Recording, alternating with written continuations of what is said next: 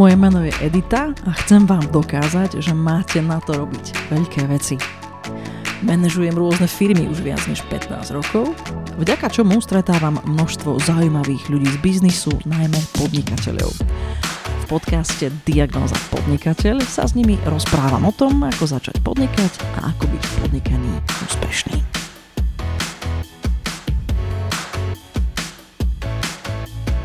Mojím dnešným hostom je Juraj Fehervári. Juraj už takmer 5 rokov so svojou spoločnosťou Bilenka podniká v e-commerce biznise s barefootovou obuvou a jeho žilinská firma rok čo rok bez ohľadu na vonkajšie okolnosti rastie. Zamestnáva už viac než 70 ľudí, pôsobí na väčšine európskych trhov a ako sám vraví, je na ceste k vybudovaniu medzinárodnej firmy.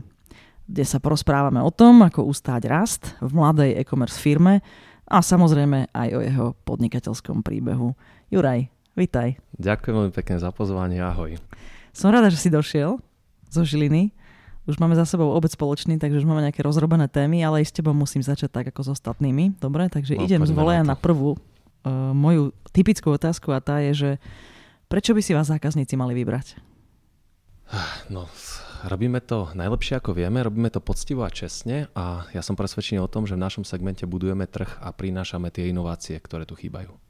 Takže keď si kupuješ Bilenku alebo Berberix, tak eh, jednoducho podporuješ aj ten trh, aby rástol, aby tie barefooty boli čoraz krajšie, inovatívnejšie, aby sa používali lepšie materiály, aby sa podporovala viac príroda, aby sme ukazovali, že aj v tej firmnej kultúre tí zamestnanci môžu inak fungovať a môžu byť v tej práci šťastnejší, môžu to mať radšej. A toto všetko je ten balík Bilenka, takže keď si kúpuješ boty, tak kúpuješ si nie iba super botu a servis, ale kúpuješ si aj to, že pomáhaš takýmto firmám, ako sme my rásť a meniť trocha ten segment. Jasné. Super. Pekne si predstavil tú firmu, ja sa na ňu ešte budem ďalej pýtať, ale začneme teda tvojim príbehom, nezačneme Bilenkou. Povedz, jak si vyrastal, čo ťa formovalo? Lebo si sa z nejakých príčin stal teda podnikateľom tak veľa vecí ťa formuje v živote, ktoré, ktoré sa ti stanú. Som presvedčený, že každá tá vec, ktorá prišla do môjho života, zanechala nejaké stopy na mne. Ale uh, ja som mal, vieš čo, ja som nikdy nevedel, že vlastne čo chcem robiť. Ja som, dokonca ešte som si vybral vysokú školu, tak ja som presne vedel, že čo nie a vedel, nevedel som, že čo áno. Uh-huh. Takže ono to tak smerovalo stále k tomu, že vytvárať, robiť niečo vlastné. Bol som od malička kreatívny, mal som chuť tvoriť, robiť nové veci. A to sa nejak tak vyeskalovalo v tom, že v podstate som asi ani nemal inú možnosť ako založiť si vlastný biznis. Aby som povedal, že od, od toho času, ako som eh, položil úspešne vysokú školu a nedoštudoval som mu, tak som sa neustále venoval svojim projektom mhm. a vlastne ja som bol za svoj život iba nejaké 3 mesiace zamestnaný, nejaký zamestnanecký pomer. Takže v kuse som niečo vymýšľal, riešil, skúšal. Tých projektov bolo veľa, až teda pred necelými 5 rokmi prišla Bilenka a tomu som teda veľmi happy, že ma to stretlo a venujem sa tomu na plné pecky. Takže k podnikaniu to bolo také, že automatické, že vlastne si, možno povedz o tom príbehu tých troch mesiacov, nemusíš menovať firmu ani nič, ale že čo to bolo za ja, no, tak určujúci to... zážitok to bol? A tak to nie, to bolo niekde v strede, kedy som chcel ísť sa učiť jazyk, tak to som, robil som sandwich artist Subway v Anglicku. Rozumiem. Hej. Takže to som úplne akože že troška, troška inak, ale okrem toho som sa celý život venujem eh, viac menej marketingu, okolo obchodu, marketingu a veci s tým spojených. V podstate ten shoe segment to bolo pre mňa niečo nové, ktoré Rozumiem. som do toho biznisu zapojil. Inak to je zaujímavé tiež, čo si spomínal, že si poskúšal kadečo, až si sa pustil do tejto firmy, ktorá je teda fakt eh, veľmi úspešná. Vieš čo, tak ja som vždy chcel robiť niečo s väčšou pridanou hodnotou ako mm-hmm. iba biznis. Rozumiem. Že akože že áno, že tie e, roky toho samostatného fungovania ma formovali a už som tušil, že budem asi robiť e, svoje projekty, budem robiť sám za seba, budem niečo vymýšľať, kreovať, motivovať ľudí, ale hľadal som stále nejaký projekt, ktorý by bol taký, že robil by som ho a veril by som tomu, aj keby to nebol iba biznis. A toto sa mi podarilo v Bilenke nájsť a všetko, čo sme vytvorili, sme vytvorili pre seba z vlastnej potreby a preto mi to tak krásne zapadlo a keď máš toto, tak aj tie obdobia, ktoré v tom podnikaní prichádzajú, raz aj hore, aj sú tam tie niektoré tie pády, aj ťažké dni, tak sa ti to prekonávalo mnoho jednoduchšie. Jasné. Vy sa voláte Bilenka, lebo ty si túto firmu nezakladal sám. Povieš trošku o tom viac? Áno, jasné. My sme túto firmu zakladali spoločne s Lenkou Cenigovou, ktorá ja dneska si už tak robím srandu, že taká akcionárka, lebo viac menej sa venuje deťom a takým svojim veciam a prišlo, prišlo také obdobie v tom živote firmy, kedy sme to úplne že nevideli rovnako. Ja som proste to videl, že ideme robiť biznis a do celého sveta a jej sa narodilo tretie dieťa a chcela byť viacej mamou. A toto je aj super na nás, že, že jednoducho, že není správna odpoveď, ako úplne na všetko a keď ty začneme, začneme spolu dvaja rozbiehať tú firmu, my môžeme sa dostať aj do takého stavu, ako sme sa dostali my, že dneska Lenka je spoluvlastnička firmy, ale aktívne nefunguje už v riadení firmy a viac menej si užíva deti a teraz po novom ešte aj, aj psíkov uh-huh. a celé toto vlastne ako už riadím v podstate ja exekutívne aj výkonne by som povedal a máme spolu super vzťahy, je to super, vydávame sa ako rodiny a už skôr také priateľskej, akože asi iba úrovni, moc taký biznisovej už veľmi málo. Jasné. Zostalo to v názve.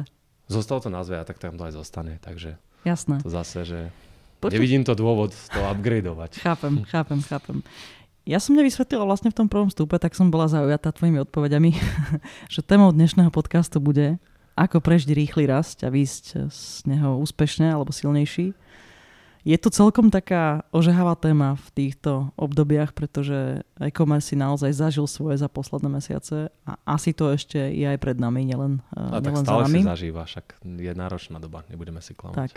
Takže určite to bude zaujímavé počúvať aj, aj, aj ostatným, nielen e-commerce hráčom, ale vôbec ostatným podnikateľom tak e, možno by sme mohli pomaličky premostovať k tej téme a ja sa potom ešte občas budem pýtať na ten tvoj Let's osobný go. príbeh. Dobre, dobre. Ty keď si sa pustil do Bilenky, tak uh, s akou znalosťou, s akými, vieš, a s akým backgroundom? Tak akože hlavou proti muru, alebo, mm. ja alebo to, už... Ja, ja to veľakrát hovorím, že ty vieš, že to nejde, ja viem, že to nejde, nájdeme niekoho, kto nevie, že to nejde a ten to urobí. Mm-hmm. A mhm. takto to bol aj v tom segmente Barefootu. No o topánkach sa priznám, že som vedel veľmi málo. Mal som akože veľmi dobre podľa mňa zmáknutú tú moju UX aj nejakú experience, že ako by to malo byť, ako by mm-hmm. som chcel, aby to bolo, ale nerozumel som tej technológii a tak ďalej. A, ale vieš, keď chceš, si motivovaný, máš chuť a naozaj je tam ten úprimný záujem, tak sa to dokáže veľmi rýchlo naučiť také tie, tie, tie dôležité veci.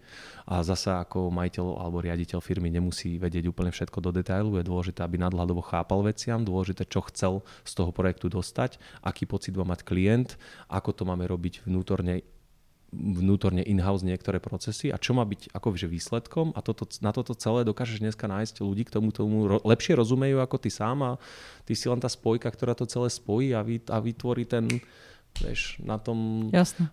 to celé zabali do nejakého pekného balíka, aby to všetko spolu fungovalo. Takže nevidím to ani také, že, že som teraz nemal... Podľa mňa to, že som nemal znalosti v obuvníctve mi veľmi pomohlo, lebo dneska sa častokrát stretávam, že tými znalosťami sú tí ľudia častokrát aj brzdení, že vedia, čo všetko nejde, čo sa nedá, ale doba sa posúva, technológia sa posúva, keď sa to nedá tu, tak sa to dá niekde inde v Európe. Mm-hmm. Takže mne toto asi aj pomohlo, že, že ja som mal jednoznačnú víziu, ako to ideme robiť a nezabrzdili ma tie strachy tých, e, možno, že tých znalostne lepšie ľudí na tom. Rozumiem. Prečo to, prečo to neurobiť. Už si to trošku naznačil, ale tak možno ešte trošku viac. A ambície si mal aké? Keď si do toho vstupoval celého? Bože, ja som mal vždycky veľké ambície. Ja som...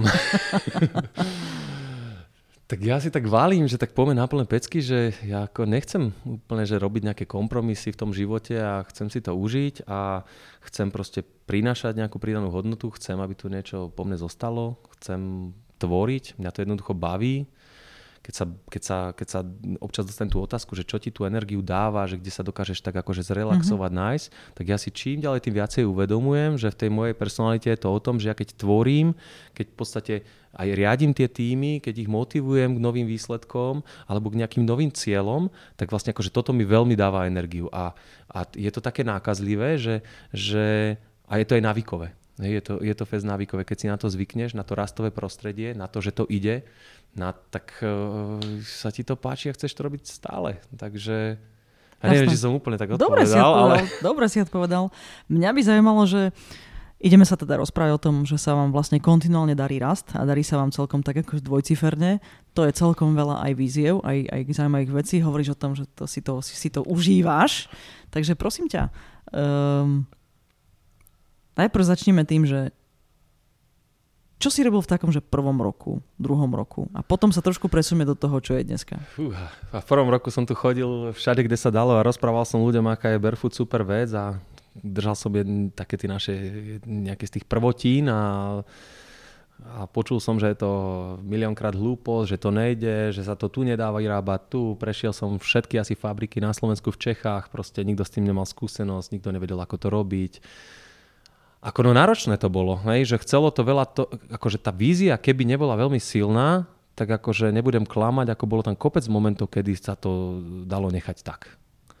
Takže skôr to bolo, vieš, my máme taký špecifický segment, že ten trh tu de facto nebol, nebol hej, mm-hmm. takže ty, aj čo sa výrobnej sféry týka, tak ty vysvetľuješ vlastne tým starým obuvnickým majstrom, ktorí to robia 30-40 rokov, že ty chceš robiť niečo, čo je úplne že iné, má to inú konštrukciu, iné princípy a oni, oni ti dávajú argumenty, že prečo by to tak nemalo fungovať, prečo to bude celé zlé a tak ďalej. A ty sa snažíš presvedčiť, aby sme hľadali spoločne, spoločne cestu na to, aby sme to vymysleli, lebo vždycky sa dá. Hej, že ja som to vždycky vnímal ako obrovskú príležitosť, že to tu práve nie je. Rozumiem. No a toto som robil, samozrejme si pamätám, že v prvom roku som chodil, cestoval som po Slovensku, po Čechách, hľadal som obchodných partnerov, osobne som to všetko riešil.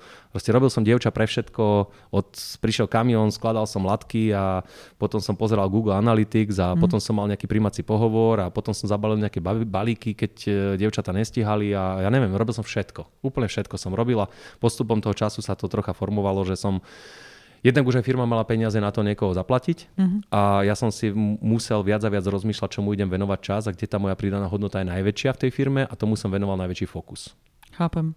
Ten raz bol celkom dynamický. Takže všetko sa muselo ďalej diať, takže ti to padalo do, do lona.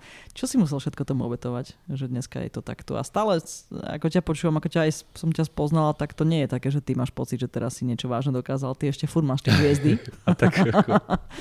Ale predsa len, hovoríš to, že ten prvý rok bol veľmi náročný. Čo všetko si musel obetovať tomu, aby to, aby to bolo tak, ako je dneska napríklad? Tak keď povieš to obetoval, tak sa mi až také, že zimomriavky sa mi zjavili, že no reálne ja som tomu obetoval 5 rokov života. Akože nech si niekto nemyslí, že je to také ako, že easy, že začneš robiť a zrazu tu volajú na podcasty, si občas v nejakom časopise že to príde len tak. Akože, že tá obrovská drina za tým je, je fakt veľká. Že jednoducho neexistuje pracovný čas, že 8 hodín, to hmm. ani nepamätám si taký deň jasne mám dve malé deti, mám manželku, tak vždy som sa snažil, aby aj im som venoval ten čas, ale ja mám akože že neskutočne úžasnú oporu doma, že bez toho by to nešlo, že tam je to úplne zohraté a za toto som ja veľmi vďačný, že to mi hmm. akože veľmi pomohlo.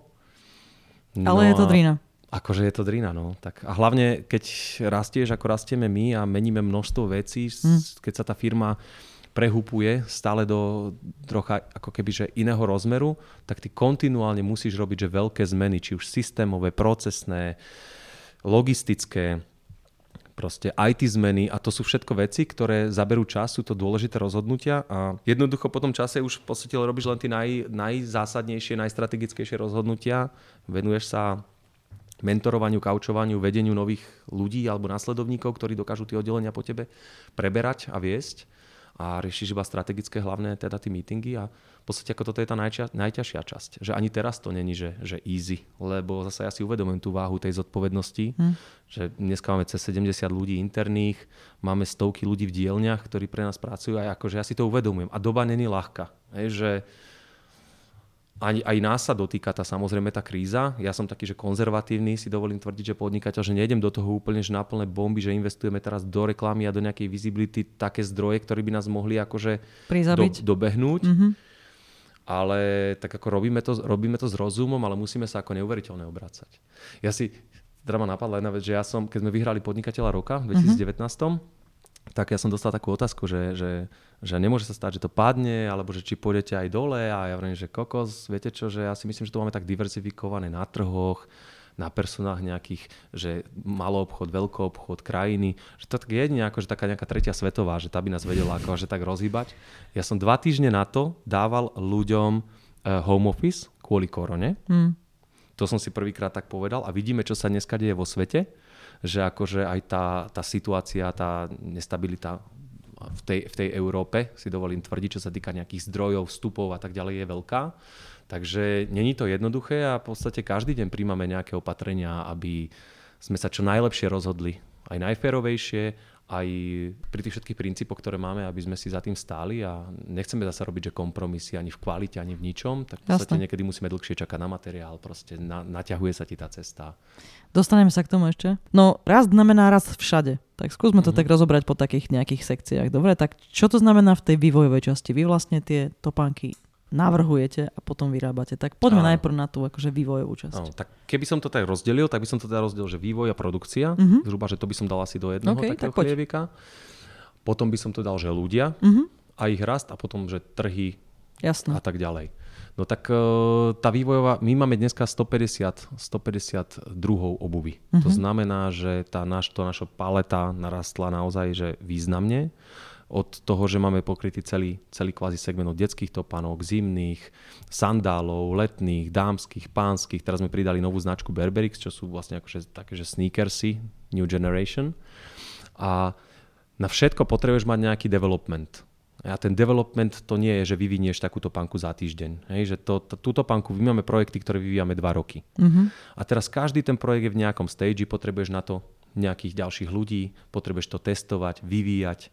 My už nemáme výroby iba na Slovensku v Čechách, ale máme aj v Portugalsku, čiže mm-hmm. vlastne je to už, riadiš to európsky. Takže že toto celé ustriehnúť s nejakým eh, jednak cashflowom, lebo tá, kým urobíš ten projekt, kým nakúpiš materiál, kým ho zošiješ, tak ten projekt má nejakú že dlhšiu obrátku, by som mm-hmm. povedal.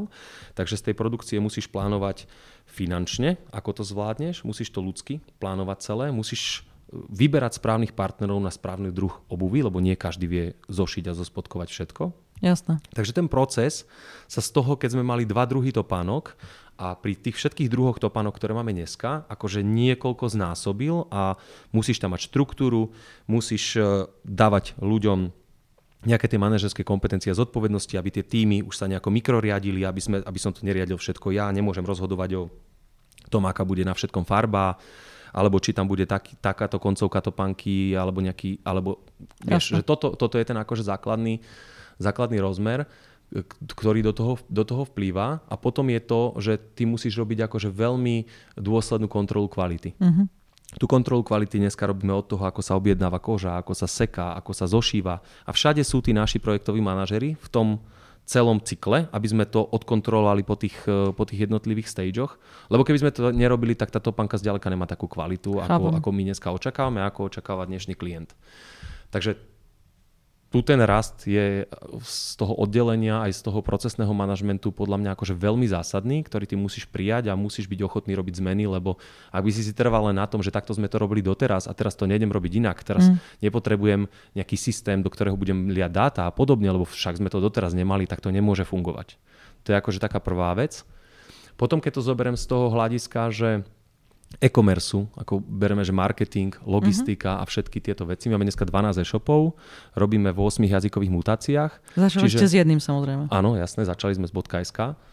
A ty, tak ku každému e-shopu jednak potrebuješ mať nejakého copywritera, potrebuješ mať teda prekladateľa, hej, potrebuješ mať customer care v tom jazyku, potrebuješ e, nejako vyhodnocovať dáta, targetovať reklamy tých. A na toto všetko potrebuješ akože veľké množstvo ľudí. Na, na túto časť potrebuješ 20 ľudí, mm-hmm. hej, určite, aby, aby to mohlo nejako fungovať. Tých ľudí musíš riadiť, tí ľudia musia chápať značke, firemnej kultúre, všetkému, musia to pretavovať denne do tých výstupov, ktoré vlastne ty vidíš ako ten užívateľ na internete, že na teba vybehne reklama. A toto, keď ti na tom záleží, a ja si myslím, že to je jedna z tých, že ta, ten brand a to, čo prinášame, čo za tou značkou je a čo tá značka reprezentuje, to je pre mňa akože veľmi cenná vec. Tak Aktivum. Ako, áno, tak ako isto ten vývoj a ten development, mm-hmm. tie mhm. projekty, ktoré ešte sú v šuflíkoch a ešte nevyšli von, to je tiež obrovské aktivum. Tak toto, toto jednoducho musíš zmeniť. Zmeniť ten celý, celý systém a musíš byť ochotná robiť proste, ochotný robiť tie aktívne zmeny. Musíš troška aj s tým egom popracovať a vedieť dať tie kompetencie tým druhým, ktorí si aj myslí, že to neurobia lepšie ako ty, ale iná cesta nie je. A potom tretia vec je vlastne ten ľudský kapitál. Hej, mm-hmm. Že vlastne akože, že to je tretia vec, kde musíš akože významne narásť a musí, musia, sa tie, musia sa tie týmy aj samoriadiť. Máme aj také, že trocha že kruhové riadenie. Nemáme takú že úplne štandardnú štruktúru, štruktúru ale v podstate akože využívame tie najsilnejšie vlastnosti tých ľudí a preto to nemôže tak úplne klasicky fungovať, keď im chceš dať, keď im chceš dať naozaj možnosť rásť a prinášať nové veci. No a tí ľudia Veš, tých manažerov, ak začínal si budovať firmu s pár ľuďmi, s ktorými si fakt nosil balíky, pozeral Google Analytics a potom ste išli večer na pivo a teraz buď akože títo ľudia budú tiež dramaticky rásť svojich kompetenciách mm. a svoje, v svojom potenciáli, alebo potom budeš musieť stiahovať externých manažerov zvonku, budeš musieť prekupovať ľudí a tak ďalej. A ja som akože veľký fanúšik toho, že vychovávajme si ľudí. Samozrejme dá sa to do určitého počtu ľudí robiť, že nevieš naozaj zo všetkých urobiť členov boardu a podobne. Niektorí ale ako, na to možno ani nemajú, áno, žiaľ to je, to je druhá vec. Ale vieš im dať tie možnosti, že ako najvyššie sa budú vedieť dostať, tak, tak, tak ich podporíš. No a toto za tým je v podstate ako, že, kopec denných táskov, kopec rozhovorov, stretnutí. Ja som množstvo našich ľudí, ktorí dneska vedú týmy, akože mentoroval sám, sám som strávil s nimi veľa času. Dneska už na to nemám priestor, tak dneska som to tak vykompenzoval, že máme firemného kauča, mm-hmm. človeka, ktorý denne je s nimi, môžu si s ním sadnúť, môžu s ním riešiť nejaké svoje problémy, do veľkej miery možno aj osobné, také, ktoré ovplyvňujú ich práci a tak ďalej. Takže snažím sa takto to nejako kompenzovať a pomáhať tomu. No a toto sú asi také základné tri veci, no, vlastne. ktorými sa mhm. tá firma tá, tá, tá, tá firma stretáva počas toho, počas toho rastu. No a samozrejme, akože máš tam veci, že musíš riešiť úplne inak logistiku. Hej, dneska máme fulfillmentové riešenie. Ja som zastanca toho, že nemusíš mať všetko in-house, lebo to by sme dneska nevedeli robiť. Proste veci, ktoré vie niekto iný robiť lepšie a ty ich vieš automatizovať, tak proste outsourcuj. A len kontrolujú ten proces, aby to dobre fungovalo. Hej? Takže ja neviem, logistika sa musela znamenite zmeniť. E, prešli sme napríklad na, na vlastné IT oddelenie, mm-hmm. lebo sme mali niekoľko firiem, ale kvalitatívne to vôbec nebolo tam, kde by sme chceli, takže dneska máme celý IT development u nás. Už nerobíme iba topanky, už robíme aj weby odpiky. Takže No množstvo akože tých vecí, to keby som tu všetko vymenoval, tak e, to by mi ešte aj tak asi aj prichádzalo, že a ešte, a ešte toto, vieš čo, a ešte toto. Vieš čo, ja, ja ti pomôžem. Skús, ak sa to vôbec dá povedať, že niečo z toho bolo také dominujúce, alebo to bolo tak, že proste raz padla jedna vec, potom druhá. To je taká prvá vec, čo by som sa chcel spýtať, že či niečo z toho bolo také významne ťažšie ako tie ostatné veci, čo si menoval. Ako tej zmeny. Uh-huh. Uh-huh. A potom takú druhú otázku mám, že toto všetko si robil tak ako intuitívne, alebo, alebo niečo z toho bolo aj riadené. A ja začnem to dru- druhou, že, že ja už si pekne dlho nemyslím, že viem všetko najlepšie. Mm. Takže ja som presvedčený o tom, že áno, viem, že aké sú moje silné stránky, viem, čom som dobrý, ale poznám veľké množstvo ľudí, ktorí sú v mnohých veciach lepší ako ja a dávam im na to, dávam im priestor, aby to mohli robiť. Toto je podľa mňa akáže taká dôležitá zmena a to tu nechcem rozprávať z nejakej pozície, že všetko viem, bože môj, mám sa toho akože fakt, že veľa čo učiť a som práve v, tej, v tom fáze života, že si uvedomujem, čo všetko by som ešte mohol vedieť alebo chcel vedieť a neviem. Ale toto ja beriem ako tú brzdu tých malých firiem, keď tí majiteľia chcú, chcú stále robiť všetko. Mm-hmm. Že chcem rozhodovať, ja chcem toto povedať, ja chcem toto podpísať. Áno, toto je určitá taká, že, že mentálna zmena, ku ktorej musíš prísť. Mm-hmm. Ako keby, že dozrieť, je to podľa mňa aj taká, taký, že osobnostný vývoj, že jednoducho dať aj tú dôveru, možno aj tomu tým ľuďom, ale aj tomu vesmíru, aj všetkému, že sa to proste nejako deje. A, v nejakom flove to pôjde. Áno, áno, a netlačiť mm. iba úplne, že, že to sílou pretlačíš. Takže toto je jedna z takých podľa mňa tých významných vecí, ktorá sa akože musí udiať. Vieš čo, ono to je aj výzva manažerov, poviem ti to tak, že to je vlastne vždycky, keď, keď zistíš vlastne už to nemôžeš robiť sám. A to je vlastne jedno, či to zistíš v cudzej firme alebo vlastnej firme. Tak eh, dať priestor ľuďom a nájsť ich dobre aby, aby mohli vyrásť a prípadne aj vieš, ty sa chvíľku pozeráš na to a vidíš to, že OK, oni to nerobia až tak dobre, ako by som to spravil ja, ale to nie je špatné, to je správne, lebo mm. tam taký ten princíp 80 na 20 podľa mňa veľmi dobre funguje. Mm, tak ten tak som ti povedať, že to je, aj ja mám takéto zážitky a aj a dodnes je to pre mňa výzva, to, to nie je také jednoduché. Tak možno by si mohol povedať, že, že ešte tú druhú otázku, keby sa dalo, lebo to, to ma fakt zaujíma. druhú a teraz tá prvá... Hej, tá prvá bola, že, že niečo z tohto bolo také, že významnejšie, alebo sa to valilo, takže vlastne nevieš tam tak vypichnúť, že niečo Bol, bolo významnejšie? Boli také určité obdobia, kedy som sa zameral na že dôležité kľúčové veci. Že ja som vždycky vnímal, že čo je pre tú našu firmu, že absolútne to najhodnotnejšie. Aj som to pomenoval pár minút dozadu, že v podstate ten vývoj, ten development a to, ako sa ten produkt urobí, to, ako to predávame, ako to znázorňujeme, akú má hodnotu tá značka a čo reprezentuje mm-hmm. a Mhm. potom tí ľudia. Jasné. A v týchto troch, týchto troch e, e, rovinách som sa tak vždycky pohyboval a snažil sa, že keď som videl, že to oddelenie zaostáva, tak som dal, akože fakt, že pritlačil a snažil som sa, že maximálne pomôcť, pomôcť aj tomu lídrovi toho oddelenia, mm-hmm. aj tým ľuďom, aby tam vyrastali ten, tí manažeri ešte pod ním, aby to mal kto preberať tie projekty. Tak napríklad minulý rok som takto strávil, akože, že by som povedal, že významnú časť svojej energie som dal do tej produkcie, lebo som, mali sme rôzne výzvy. Jedno z nich napríklad bolo, že sme museli aj v rámci Európy uh, začať robiť, my robíme dneska so štyrmi takými veľkými firmami v Portugalsku, ktoré nám robia od vývoja, spolupracujú s nami na vývoji a robia nám priamo boty aj tam, lebo sme technologicky nevedeli vyvinúť tieto panky naozaj Na tu. Slovensku? Nedalo sa Mhm. to urobiť v takej Jasné. kvalite a s tým strojovým parkom, ktorý tu je. A je to celku taká, že aj logistická, veľmi zaujímavá logistická operácia. Aj, e, no, no, no je to iné. Hej. Je to iné, keď tam musíš lietať, cestovať, riešiť. A toto beriem, že sa mi akože úspešne podarilo. Tak vám seba chválim za to, že toto akože, že bol významný krok, že sme toto urobili. No a predtým významný krok sme napríklad mali, že rok dozadu, že proste otvoriť ten svet. Mhm. Že, sa, že sa aj marketingovo, aj s tou vizibilitou, že transformovať to z toho, že Slovensko-Česko, že už si tu akože, že by som povedal, že v tých kruhoch známa značka a teraz ideš do sveta a začínaš robiť, e, začínaš ro- predávať vo svete. Takže to by som povedal, že sú také dva významné, významné asi, významnejšie nejaké Rozumiem. e, milníky, kto, ktoré boli. Možno by si mohol povedať, ako si vyberáš ľudí. A nemám na mysli len zamestnancov, ale aj dodávateľov. Ako si vyberáš tých, s ktorými budeš spolupracovať? Tak e, s tými ľuďmi interne to vieš veľmi dobre ovplyvniť sám celé. Hej, že, že, no ja vo veľkom miere akože nechávam to aj na tú intuíciu, že jasné, dneska u nás robia ľudia na pohovoroch, majú niekoľko kôl pohovorov podľa, podľa funkcie, na ktorú idú, aj rôzne testy robíme, aby sme naozaj ich lepšie spoznali a dali na to správne oddelenie a toto si asi aj nechcem ja zobrať, že, že stále mm-hmm. sme ľudia a stále akože taký ten feeling z toho, čo máš. Ja sa vždycky pozerám hlavne na ten management tak, že, že sú, to, sú to takí chalani, alebo je to taká partička, že s nimi pôjdem večer na pivo a budeme si rozumieť, že mm-hmm. budeme môcť spolu tvoriť, kreovať a vidíme rovnako ten svet, že, že ja si tak akože hľadám aj kamošov, by som povedal, a že veľmi dobre sa to robí, keď máte akože aj tie spoločné hodnoty videnie sveta Jasné. a dokážete to spolu, spolu ťahať. Takže že jasné, som racionálny v mnohých veciach, že keď niekto proste má zlé numerické testy, tak nemôže u nás robiť finančného riaditeľa, ale keď sa bude mať rozhodnúť medzi dvoma a jeden mi príde, že to je taký správny typek, s ktorým by som išiel večer na pivo a druhý je možno troška lepší, ale necítim tam ten feeling, tak si vyberiem to, to pocitovo. Rozumiem. Že a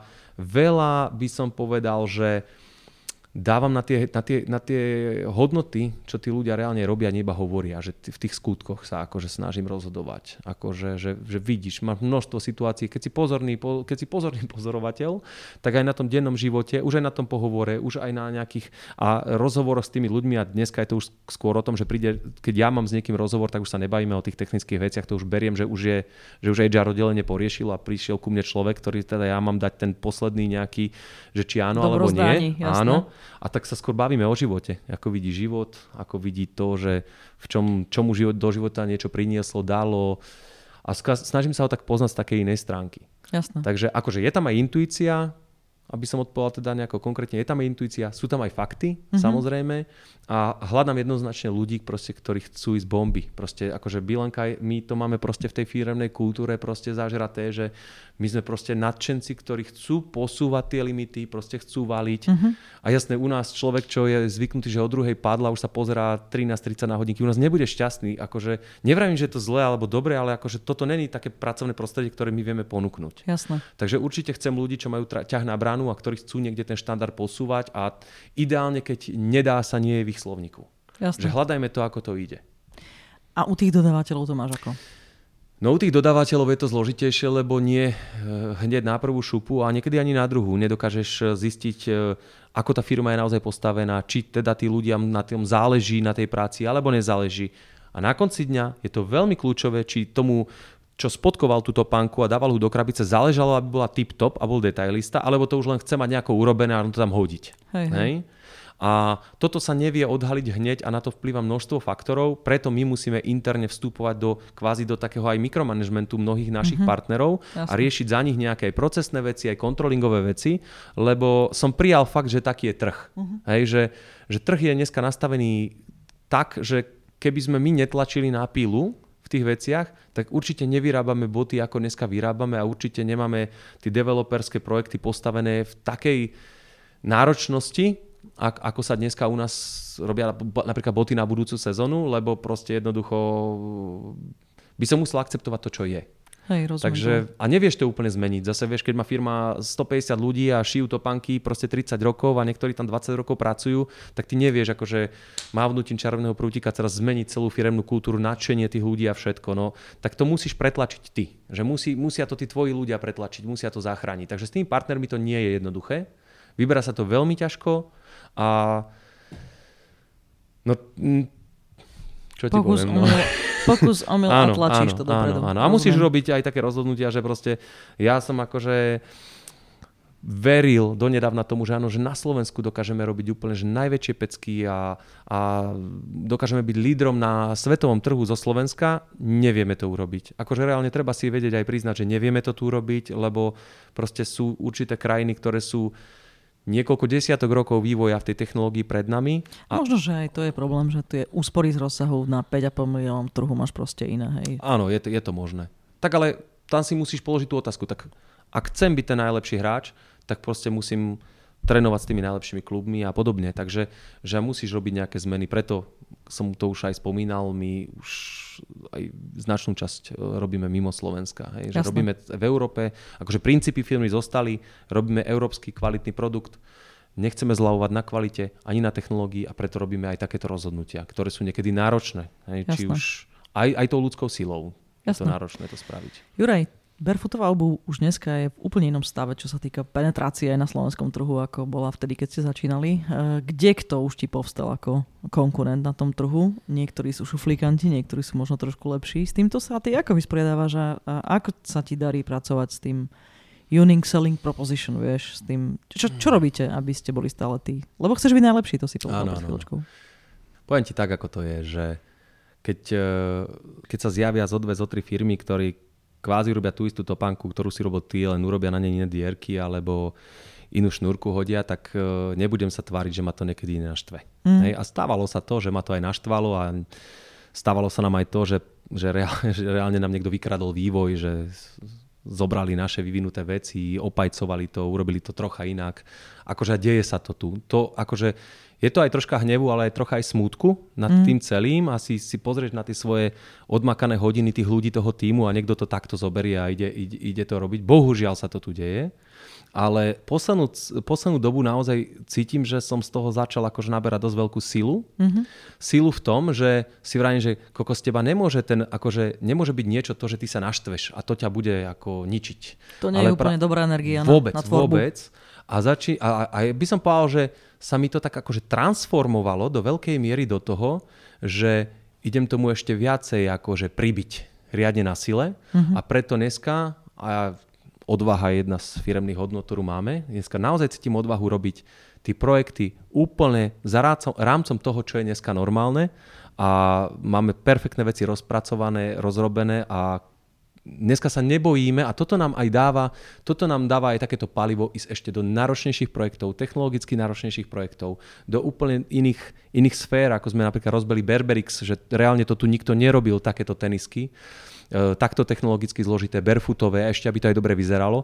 A, a mne, to, mne to začína naozaj dávať veľkú sílu, si stáť za svojím, lebo keď si uvedomíš, koľko si do toho dal, koľko ťa to, koľko ťa to stalo energie, keď si uvedomíš, že ten tým koľko dal do toho energie a cítiš tú zodpovednosť za nich, tak ak správne premeníš aj toto, tak to môže byť len tvojou výhodou. A ja som presvedčený o tom, teda, že ten vesmír je spravodlivý a že toto výhodou bude. Jasné. Len ten prístup k tomu a jasné, nie je to ľahké, musíš sa občas aj držať, vrátiť sa.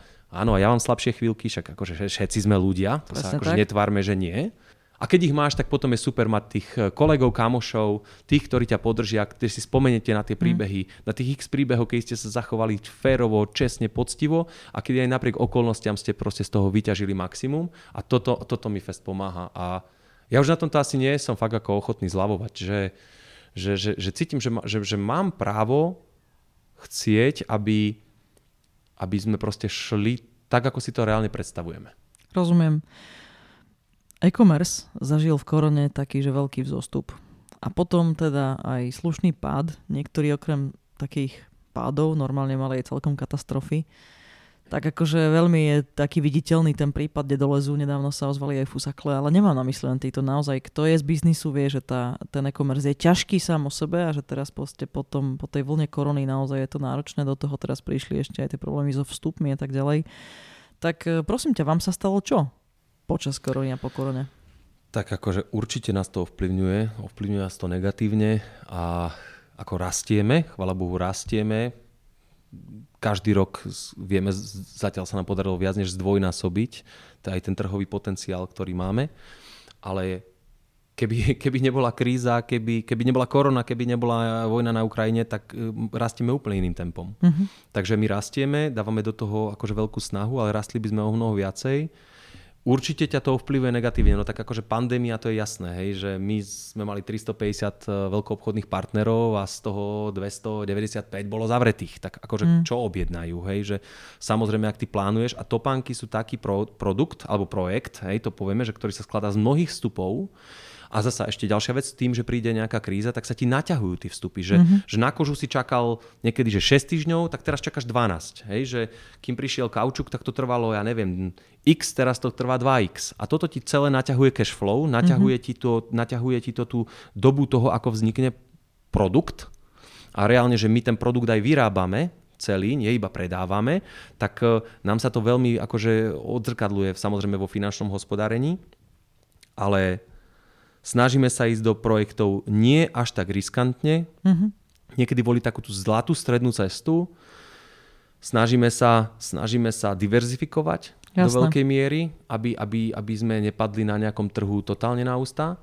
A jednoducho viacej plánujeme, viacej ideme do tej štatistiky, do tých dát, pracujeme s tými dátami, a ja verím tomu, že robíme dobré rozhodnutia a pevne verím, že, že nám tá stratégia vydrží a že to bude fungovať. Ale nemôžeme si tak akože lietať, ako by sme chceli. Hej? Že za iných podmienok by sme tomu úplne inak pálili. Teraz sa musíme, musíme sa aj tak, že uskromniť v tom rozlete a ísť tak konzervatívnejšie do veci. Jasné. E-commerce je veľmi, veľmi náročný na cash flow, však si to už aj spomínal v tej predchádzajúcej vete a ja tomu rozumiem, že nemáš žiaden taký magic wand, vie, že ty to máš proste, že určite máš na každú otázku, ktorá vznikne odpoveď, ale v princípe čo robíš preto, aby ste ten cash flow mali pod kontrolou? Hovoril si o tom, že, tak, že takú zlatú strednú cestu robíte, čo sa týka toho produktového rozvoja. Čo robíte napríklad v marketingu? Hej, vidno firmy, ktoré prepalujú šialené peniaze vlastne e-commerceové, lebo na tom je založená celá tá, tá, tá, mhm. tá ich logika. Tak u teba je to ako? Ako to robíš, že vlastne ste v poriadku s cashflowom? Tak ono sú, ešte by som povedal, že nie sme iba e-commerce hráč, ale sme aj, že, že vývojovo, projekt, mm-hmm. vývojovo výrobná firma. Ano. Takže máš nejaké princípy, ktoré, ktoré aplikuješ tej vývojovo výrobnej sfére. To znamená, že snažíš sa robiť aj s dostupnejšími materiálmi, snažíš sa ich predobjednávať vopred, hej, snažíš sa lepšie plánovať výrobu, aby ti to lepšie sadlo, aby si nemal dlhé nejaké prestupy medzi tým, že ti niečo len leží na sklade, teraz nasekaná koža a nemá to kto zošiť. Takže zefektívňujeme celú výrobu výrobu mm-hmm. a mhm. zefektívujeme vlastne aj celý ten vývoj. Množstvo vecí sa snažíme aj outsourcovať, ktoré vieme stabilným partnerom outsourcovať, hej, ktoré, že, že keď sme všetko robili úplne sami, tak teraz vieme, že to dokáže niekto aj zošiť a zospodkovať a stačí nám iba controlling, tak sa to snažíme robiť. Jasné. Pri tých, kde si, sme si istí, že tá kvalita bude fajn a takýmto spôsobom vlastne akože aj šetriť zdroje. A čo sa týka e-commerce, tak uh, aj do nových krajín Eh, jednoducho ideme takou, že konzervatívnejšou metodou a neotvárame to až tak vo veľkom, že teraz neprepálime budget, ja neviem, 200 tisíc na eh, vstupe do krajiny, len preto, že ideme hovoriť, že sme tu ako značka, keď nám nekonvertujú nákupy. Takže, takže určite sa uh, o mnoho striktnejšie pozeráme na nejaké tie ukazovateľy ako CPAčka a rôzne, rôzne nejaké tieto metriky z toho marketingu. Keď môžeme a... vysvetlíme len preto, že ja ti rozumiem, ale môžu počúvať ľudia, či nevedia, čo sú CPA, čo je Áno, CPAčko. Acquisition to je, že koľko ťa stojí vlastne akože kvázi nákup, hej? Že, že koľko si ochotný obetovať na tú, na tú objednávku, aby, aby vznikla. A, a neprepalujeme, neprepalujeme tie rozpočty. Že snažíme sa, snažíme sa ísť tak rozumne, Analizujeme to, máme rôzne stratégie na rôzne trhy, mm-hmm. hej, mhm. takže nejdeme totálne rovnakou stratégiou na Slovensko, ako ideme na Nemecko, ako ideme na Ameriku. Asi, asi to vidím v tej diverzifikácii, asi to vidím v tom, že nehodíš všetko na jednu kartu, mm-hmm. že, že si držíš aj ten finančný vankúš, že, že neprepalujeme celé peniaze. Ja radšej budem mať viacej, čerpať viacej peňazí a mať nejakú akože oporu na zlé časy, ako to teraz celé vystrieľať a potom plakať, že už není z čoho, tak ako vždycky sa môže, môže stať, lebo je to akože, že je to, je to vrátke, samozrejme musíš musíš robiť e, rozhodnutia tak veľmi striezvo. Ale ja som bol ako vždycky fanúšik toho, že firma musí mať aj ziskovosť. Že nedokážeš proste raz, že teraz 5 rokov nemáme žiadny zisk a z čoho budeme vlastne akože investovať? Iba si budeme požičiavať. Že my sme to tak mali od začiatku, uh-huh. že ja to tak mám akože mentálne hlave asi od malička, že ja som si vždycky šetril, vždycky som si odkladal do šporkasky a tak. Jasne. Takže ja to tam mám, že, že aj takýto prístup vediem v tej, k tej firme, že, že áno, že firma musí mať zisk, snažíme sa, aby sme mali každoročne zisk zisk, ale hneď ho nerozhajdákame, ale investujeme ho do, do projektov, ktorých vidíme budúcnosť a do ktorých, ktorý, ktorých vidíme potenciál. A podľa mňa, pretože rozprávame veľmi vážne, teraz je presne ten čas na to, aby sme robili to prerušenie. Ja tam mám vždycky taký jingle a potom je možné povedať trochu fanu, aby sme to tak odľahčili. Tak poč, prosím ťa, už toľko dlho podniká, že musíš mať nejaké storky, ktoré sú také akože že fakt funny, tak prosím ťa vyťahni niečo a hm, samozrejme takú, čo je možno dať na mikrofón.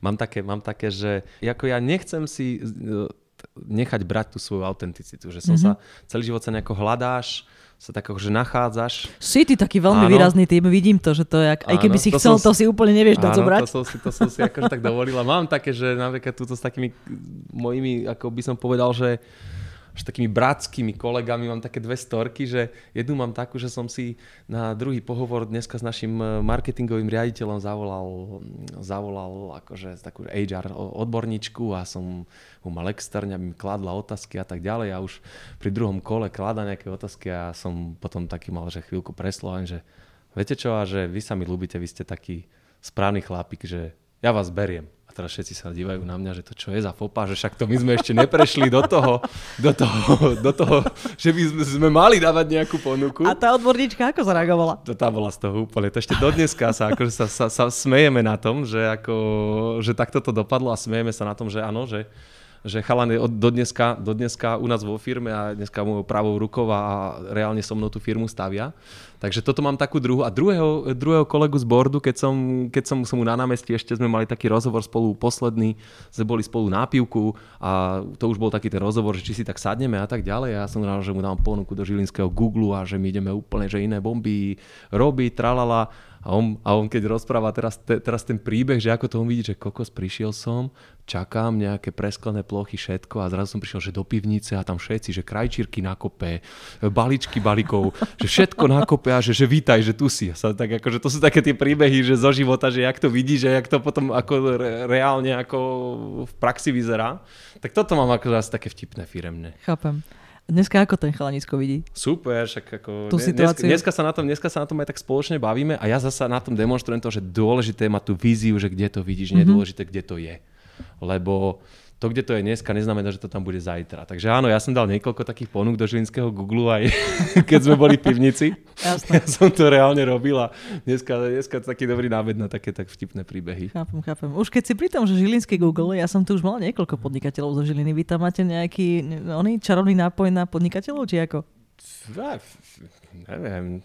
Naozaj, fakt. Štatistika, keby som to zrátala a, a teda rozhodne to nevyberám podľa regiónu, ale naozaj skôr podľa toho, že sú zaujímavé typy No tak, tak dobre, hej. Tak máte ja vysokú poč- štatistiku zo Žiliny. Ja som počul, že my sme takí akože praktickí ľudia z hôr. Aha. Že my tak akože všetko, vieš, že takíto chalani zo sídliska ako ja, tak my sme vždycky, vieš, museli z ničoho urobiť niečo, takže neboli na to ideálne podmienky, neboli peniaze, vieš, Jasné. nebolo nič, tak asi možno aj preto, že ja veľa ľudí takto poznám, že čo to odpiky stávali a nemali zdroje a keď sa naučíš robiť s malými zdrojmi veľké divadlo, tak potom, keď reálne sa ti začne dariť, tak tomu môžeš a necháš si ten pattern, mm-hmm. tak potom tomu môžeš udrbávať, koľko to dá. Jasné. Aj sa tak stretávate tam podnikatelia, či na to nemáte času? Ako tak s nejakou užšou skupinou, ale priznám sa, že, že není to nejaké veľmi aktívne. Možno by ste mohli, lebo naozaj vás viac. Ja vás skúsim prepojiť. dobre, dobre. Prosím ťa, dotkneme sa ešte na sekundu toho biznisu tej bylenky. Aký je dôležitý pre teba slovenský trh oproti tým ostatným? Lebo ja som to menovala v tej vizitke, úplne sme to nemali dôvodu tu menovať, ale teda fakt ste po, celom, po celej Európe vlastne dodávate. Takže... Tak my máme Slovensko dneska u nás tvorí zhruba 15% uh-huh. Mhm. obratu, čiže nie je to, že zanedbateľné, je to zaujímavé. Hlavne vidím ten slovenský trh, že má obrovský potenciál ešte toho, aby sa rozvinul. Mm-hmm. Uh, čo ma teší, že, že cítim to, že cítime tú podporu ako od tých Slovákov, že proste, že majú nás radi a sme za to veľmi vďační. Takže určite ten trh chceme rozvíjať. Tu na Slovensku trhu robíme aj také tie aktivity, ktoré napríklad v niektorých krajinách nerobíme, lebo tak jednoducho na to ani nemáme budžety a niekde, kde je ten barefoot známy, tak nemusíš im stále hovoriť o barefoote. Tam už Jasne. iba targetuješ toho, kto chce barefoot. Uh-huh. Ale na Slovensku sa snažíme aj tých ľudí edukovať.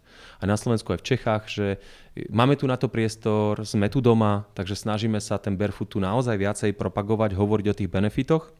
A ja si myslím, a je to dneska už aj štatistikou nejakou vyhľadávania Google potvrdené, že sa nám aj veľmi významne podarilo to povedomie o tom barefoote na Slovensku zvýšiť. Zdvihnúť, jasné.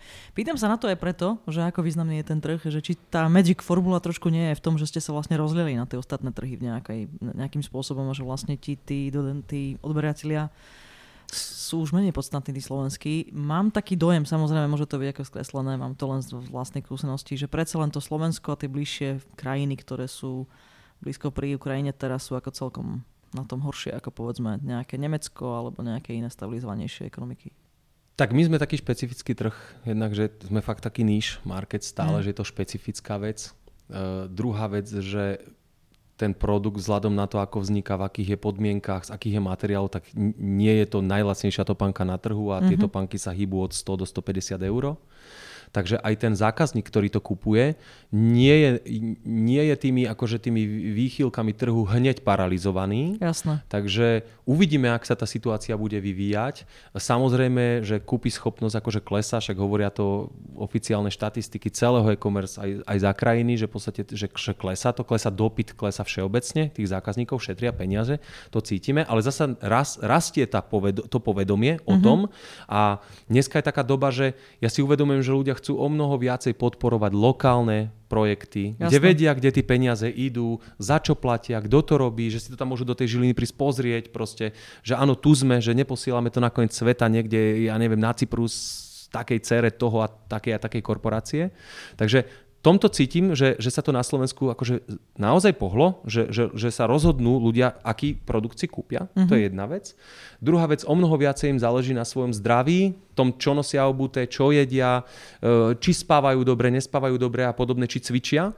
Takže že v tomto my sme tiež akože pozitívne na tom, že naozaj, že človek keď skúsi a chce nejak zdravšie chodiť, chce sa starať o svoju chrbticu, tak my sme pre ňa dobrou voľbou. To, to nám hrá do karát.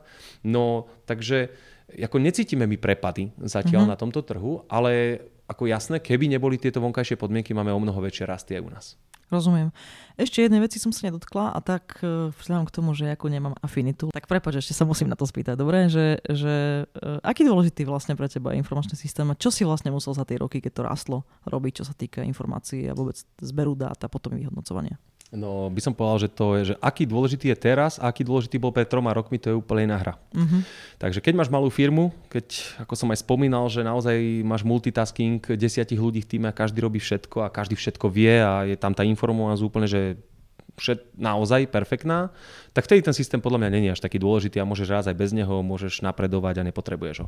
Keď tá firma začne rásť a jednoducho už aj príjmaš nových ľudí, nemáš priestor s nimi tráviť čas, tak oni jednak musia mať už nejakú smernicu, musia mať nejaký štandard, ktorým idú, musia mať nejaký systém, ako sa prepájajú s kolegami. Mm to je ďalšia vec. A samozrejme tou veľkosťou, keď mnohé veci som niekedy riešil, takže úplne intuitívne a bolo to dobré rozhodnutie a dobre, že mal som chybovosť, že 10%, aj tak to bolo super rozhodnutie, tak dneska tých 10% chybovosť bez tých dát by bol akože celku aj problém. Fatal, jasné. Hej?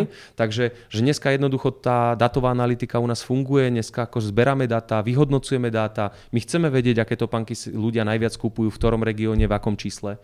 My toto potrebujeme robiť, lebo je to aj v tých princípoch, ktoré máme, že nechceme vyrábať veci, ktoré sa nepredávajú. Nechceme zbytočne ako robiť odpad, e, robiť skladové zásoby a podobne. Nehovoriac, Takže, že to akože škodí aj ekonomike tej firmy. Áno, a ekonomike firmy to škodí, škodí určite. Takže že tie systémy sú naozaj dôležité. My prechádzame, poviem zhruba, že rok rok dozadu sme to začali tak akože viacej riešiť, aktívnejšie a dávať, dávať do toho celého väčší, väčšie, viac procesov, rozumnejších, jednoduchších, aby to bolo viac kontrolovateľné a systém s tým samozrejme súvisí. Takže akože určite, ak chce niekto expandovať, chce rásť, chce to s tou firmou niekto dotiahnuť a myslí si, že to bez systému dá, tak akože to ako by musel mať asi vešteckú gulu. Neviem si to ja osobne ani predstaviť. Ja na to akože Jasne. nemám skilly, aby som to dal bez systému. Než urobíme nejaký wrap-up, dobre, tak ešte mám jednu otázku, lebo na to sme sa uh, úplne nesústredili, tak uh, prosím ťa, uh, urobili ste po ceste určite aj nejaké chyby. Sú nejaké také, čo by si chcel menovať, aby tí ostatní sa poučili z cudzích a nie, nie z vlastných? Ja takú najvýznamnejšiu chybu, ktorú si uvedomujem, hlavne tak v poslednej dobe mi to tak úplne, že docvakáva všetko, je, že ja som, ja som mal veľký problém sa lúčiť s ľuďmi. Uh-huh. Že ja som ten proste ten e, odpalovač, ten štarter, ten, ktorý dá tým projektom ten, ten oheň, ten, ten vietor a že ideme bomby a namotivujem celý Jasne. tým a nájdem na to ľudí. Ale som aj taký ten, ktorý inklinoval k tomu, že áno, že pretože je tá firemná atmosféra taká, pretože ja naozaj úprimne tých ľudí mám ráda, množstvo mm. ľudí by som sa s nimi stretával, aj keby u nás nepracovali, tak potom som uh, mal takú tendenciu ako keby, že dávať že x šanci, alebo že sa tak sám akože presvieča, čak však bude dobre, on náskočí a, a tak ďalej a tak ďalej. Mm. A mal som, mal som, čo to budem tajiť, mal som, mal som ľudí aj takých, že že aj v, tých, v tom najúžšom vedení boli ľudia, s ktorými sme si nerozumeli úplne. Videli sme svet inak a ja som stále ako keby, že áno, už tie posledné fázy boli také, že proste som hovoril, že takto to musí byť a takto a takto a, že, a neťahali tie týmy proste. A reálne si ich už mikromanažoval. Že som ich mikromanažoval, mm. že áno, síce najobľúbenejší vedúci, ale však si nič nezaplikoval do toho, do, do toho mm. nikde si to oddelenie ne, ne, neposunul a toto, toto myslím si, že je taká, že no chyba, no tak uh, vždycky potrebuješ niečo zažiť, aby si z toho niečo zobral a mm-hmm. niečo sa naučil, ale toto by som určite urobil rýchlejšie, že som sa pomaly lúčil s ľuďmi, ktorí na to nemali a ktorí, ktorých som tam v podstate akože nemal dlhšie. Ako, chvála Chápam. Bohu, neboli to, že desiatky ľudí, bolo ich pár, ale vieš, keď máš na nejakého, nejakej manažerskej pozícii človeka, ktorý ti riadi tým, a už sa a ktorý, brzdí reálne. A ktorý nie, reálne brzdí aj tých mm. ľudí a ty len preto, že teda no lebo tralala ho tam necháš, tak ty vlastne škodíš celému organizmu. A to, toto to uvedomenie u mňa prišlo, že vlastne však ale ja škodím aj tým ľuďom. Ja škodím sebe proste, ako, že, že, že, že ničím mm. to, o čom sme, do čoho sme tu všetci dávali energiu, tak v tomto som o mnoho ráznejší teraz. Že jednoducho však e, sú určité roviny, je priateľská rovina, je, je pracovná rovina a nemusia obidve fungovať super. Presne Hej, že môžeme zostať kamoši, môžeme sa stretnúť, ale akože ak na to nemáš, tak proste jednoducho alebo keď nie je ten človek spokojný, že proste ak, ak si myslí, že by mohol toto, toto, tak, tak musíš ty ako ten šéf zobrať tú odvahu do vlastných rúk a dať priestor tomu trhu práce, nech, nech skúsi tu šťastie niekde inde. A to teraz myslím úplne vážne. Jasné. A dá sa to spraviť aj s rešpektom a normálne. No určite, určite, však to nikto nevraví, že sa s ľuďmi treba lúčiť zle. Však jasne, čisto, férovo, tak aby sme sa vedeli pozrieť jeden druhému do očí a ale ako netvárme sa, že teraz sme začali tu desiati spolu budovať biznis a teraz o 50 rokov sa tu zase desiati stretneme, keď každému sa ten život vyvíja inak a každý to aj začal možno inak vidieť počase. Jasné. Dobre, Juraj, čo povieš? Skúsime to nejako tak e, za, ako v wrap robiť. Viem, že to je náročné, ale tak skúsme to tak povedať, že čo je kľúčové, aby tá e-commerce firma vedela rýchlo rásť a súčasne, aby ten rast aj v zdraví prežila. No, ja si myslím, že veľmi dôležité je obklopiť sa správnymi ľuďmi. Uh-huh. To je taká moja mantra, ktorú všade opakujem, že tí ľudia sú veľmi dôležití a tí správni v tom zmysle, že naozaj, že vidíte v širšom obraze, nie iba v tabulke, v Exceli alebo v nejakom obchodnom výsledku, rovnako svet. To je podľa mňa veľmi dôležité. Potom je dôležité nebať sa, nebať sa učiť nové veci alebo ísť do aj nových vecí, keď sme to doteraz tak nerobili. To je podľa mňa kľúčové. Mať tam takú tú zdravú mieru e, toho risk managementu, že áno, ja mám tiež tendencie niekedy, kokos, toto bude projekt, že odpálme to a už sa tak ako, že ja sa už prespím z toho. Zo pár dní sa prespím a potom si to znova poviem a znova si to rozoberieme a povieme, že dobre, tak zrealizujeme to ale na 70%. Jasné. Napríklad. No a jednoducho podľa mňa veľmi dôležité v tom celom je v podstate ten care aj od tých ľudí, lebo však tí ľudia si niečo od teba kúpili. Oni vložili nejakú dôveru tej firme pre niečo a, a, a mal by si to rešpektovať a mal by si vždycky chcieť, aby ten klient odchádzal spokojný, lebo keď proste není spokojný, tak proste urobí jednak aj toľko zlej reklamy, čo nechceš a druhá vec, že že bilanka není o tom, že si urobíš prvý nákup a končíš. Že my máme veľké množstvo opakovaných zákazníkov a sú preto, lebo v podstate akože máme s nimi nejaký vzťah. Uh-huh. Že, že áno, kúpite si boty a my sa teraz o vás budeme starať. Môžete za nami prísť hoci kedy, keď sa s touto bankou niečo stane a pevne veríme, že budete happy a že si kúpite ďalšie. Hej, že akože, že, že to, a toto vidím, že to je ten to je ten kľúč toho rastového biznisu, lebo neustále presviečať nových klientov o tom, že tvoj produkt je super v čase, keď reklama je drahšia a drahšia, vstupy sú drahšie a drahšie, tak tam moc nevidím akože to svetlo na konci tunela, ale v tom, a ja naozaj si to myslím, že budúcnosť patrí možno, že menším firmám, s ktorými majú väčšiu lojalitu zákazníka, uh-huh. s mhm. ktorými majú s ním lepší vzťah, kde to není iba o tom biznise, ale aj o tom supporte, o tom customer care, o tom, že v podstate akože pridávaš im nie iba hodnotu produktu, ale to všetko ostatné, čo je s tou firmou spojené Jasne. a oni ťa potom podporujú. Takže akože pre ten dlhodobý udržateľný raz je podľa mňa toto dôležité. Juro, aké máte plány jasný vo firme? Veľké, veľké, ja viem. veľké. Povedz, no, povedz nejaké hviezdne. No ja, ja hovorím a ja fakt to neber, neber to ako žiadne kliše, že ja sa budem veľmi tešiť, keď my budeme vo všetkých krajinách sveta a budeme vyrábať topanky, ktoré keď hodíš do kompostu, tak sa ti rozpadnú a vyrastie z toho strom. Mm-hmm. Že toto je môj cieľ a verím tomu, že to nie je utopia, že to je realizovateľné, že dokážeme robiť veľký biznis, dokážeme obhospodáriť množstvo zákazníkov, dokážeme mať veľké výroby a nebudeme škodiť planete, alebo to budeme robiť najjemnejšou formou, akou sa dá. A že budeme prepájať tú prírodu s tou technológiou a že tie naše boty budú technologicky udávať trend tomu celému segmentu a zároveň bude to ruka v ruke v ekológi- s ekológiou a ešte ak budú ľudia pri tom rásť, a to ja som na tom závislý, normálne mňa to akože fakt, že vyživuje, keď vidím, ako tí ľudia rastú, jak tí, ja, ja už som aj z upratovačky urobil projektovú manažerku. No ona hlavne urobila, ale ja som jej dal ten priestor. Chápem. A toto mňa neuveriteľne baví. Toto sú také tie moje sny aj v tom leadershipe, aj v tom, tej technológii, aj v tej zelenej ekonomike a celé to spojiť pekne do jedného a, a na nebať sa robiť takéto veci. Akože to, Hlavne že... nebať sa o tom snívať. No, a realizovať to. Tak, tak. Prosím ťa, Jure, ja zvyknem pri tejto otázke kladať tú druhú časť a vôbec neviem, či pri tvojom prípade to vôbec má zmysel lebo sa pýtam na firemné sny a potom sa spýtam aj na osobné sny, ale ty vyzeráš, že to je také prepletené, že to vlastne nejde jedno od druhého. Tak máš aj nejaké osobné sny? No určite. Akože ja čím som starší, tým si viacej uvedomujem, že áno, ja som ten typ, ktorý chce valiť tie bomby, ktorý chce lámať tie veľké mety a chce mať pritom viacej duševného pokoja. Mm-hmm. Toto je akože môj cieľ, ktorý to je... je pekný že, challenge, počúvaj. No, že chcem toto tak naozaj urobiť, že vieš, taká, ako by som to povedal, že tá cesta toho bojovníka, ale v tom, že vieš sa dostať aj do toho ticha a že si tam sám oddychneš a si sám so sebou spokojný a šťastný tam, kde si na tom mieste. A aj na tomto sa snažím pracovať, lebo myslím, že toto je dôležité.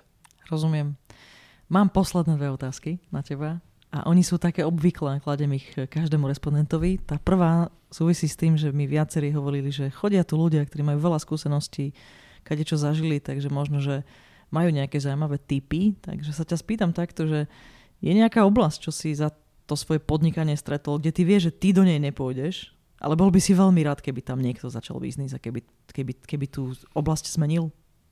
Fúha, tak, tak to ma hneď, priznám sa, nič nenapadá. Ale ako určite by som povedal, že všetko, čo je spojené viacej s tým našim, nejakým, že európskym, s tou európskou výrobou, uh-huh. s tou viacej, že lokálnou, z toho, že vidíme, ako stúpajú aj rôzne kosty dopravy a všetkého, že možno, že není ani akože také dôležité, že, že ktorá presne oblasť to bude, ale ak niečo vieš robiť dobre alebo výborne tu v týchto podmienkach, tak náber odvahu a rob to, aj keď to možno bude vychádzať na prvú šupu, že drahšie a budeš mať pocit, že ten produkt asi nemôže preraziť, možno, že môže.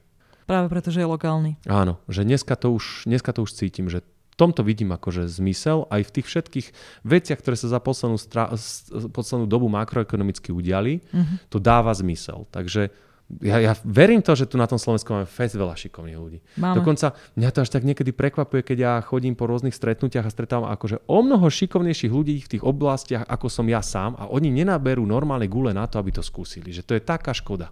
To by som ti vedela rozprávať potom dlhšie, že prečo, lebo je to tak, že trošku musíš byť typ na to, aby si sa do toho podnikania pustil. Niektorí ľudia sú tzv. riziko averzní, čiže sú šikovní a tak ďalej, ale nikdy sa úplne neodhodlajú do toho sveta, že vlastne nikdy nevieš, čo bude zajtra, lebo v tom podnikaní úplne nevieš, čo bude zajtra. Áno, že? áno. Ale zase vo väčšine prípadov je to aj podľa mňa aj tak o tom, že dali priestor tým cudzím strachom, aby, ich, aby im z, zabránili to skúsiť. Pravda. Že toľkokrát počul od ostatných, že to nejde, že sám si povedal, že to nejde. Som rada, že si to povedal, lebo ja ti chcem povedať, že aj tento podcast slúži na to, aby povzbudzoval ľudí, aby sa predsa len do toho pustili, lebo keď to nevyskúšaš, nikdy nevieš, aké by to bolo. Áno, áno, super, super. A preto som aj ja prijal veľmi rád pozvanie a budem veľmi šťastný, ak niekomu aspoň, že troška otvorím dvere v tom, že aby to skúsil. Juraj, tak mám poslednú otázku na teba. Prosím ťa, keby si tak mal dať tri kľúčové rady budúcim malým a stredným podnikateľom, tak aké by boli? A vôbec to nemusí súvisieť s tvojim biznisom ani s vecami, čo sme robili. Poď. Možno, že aj o tých, čo sme sa pred chvíľkou bavili, že nedovolte, nenechajte si zobrať sny cudzími strachmi. Vždycky sa obklopujte tými ľuďmi, tými správnymi ľuďmi, kde to aj tak intuitívne cítite, že je to správne a že ste v tom prostredí šťastní, lebo to vám veľmi v tom biznise pomôže. No a skúsiť sa, by som povedal, tak e, častejšie zamýšľať nad tým, že, že či musím toto ja robiť a či som v tom naozaj najlepší a či by to nemohol robiť niekto iný lepšie a, a dať mu ako keby aj ten kúsok toho uznania, tej slavy a toho všetkého, že nech si to ten človek zoberie, lebo tomu celému organizmu viacej pomôže. Jasné. Veľmi pekne ďakujem aj za tieto rady, aj za všetky ostatné, čo si rozdal. Rozdal ste ich naozaj veľa počas celého podcastu. Ďakujem, že si prišiel a že si tu strávil v Bratislave so mnou čas a chcem ti povedať, že ti prajem, aby sa ti splnili aj tie firemné sny a aj tie súkromné. Veľmi dobre sa mi s tebou zhralo. Všetko dobré vám prajem aj v Bielenke, tebe osobne. Drž no, odídeme od mikrofóna, musí byť nejaké objatie riadne. Už to tu bude, cítim normálne. Určite bude. Ďakujem veľmi pekne, všetkých pozdravujem a držím všetkým palce. Nech si dajú šancu. Díky, Jura, ešte raz. Ahoj. Ďakujem aj ja. Vypočujte si aj ďalší diel podcastu Diagnóza podnikateľe. Môj host bude, ako obvykle, hovoriť o svojom podnikateľskom príbehu a dotkneme sa aj novej biznis témy, ktorá vás pri vašom vlastnom podnikaní môže zaujímať. Inšpiráciu môžete načerpať aj na www.diagnozapodnikateľ.sk.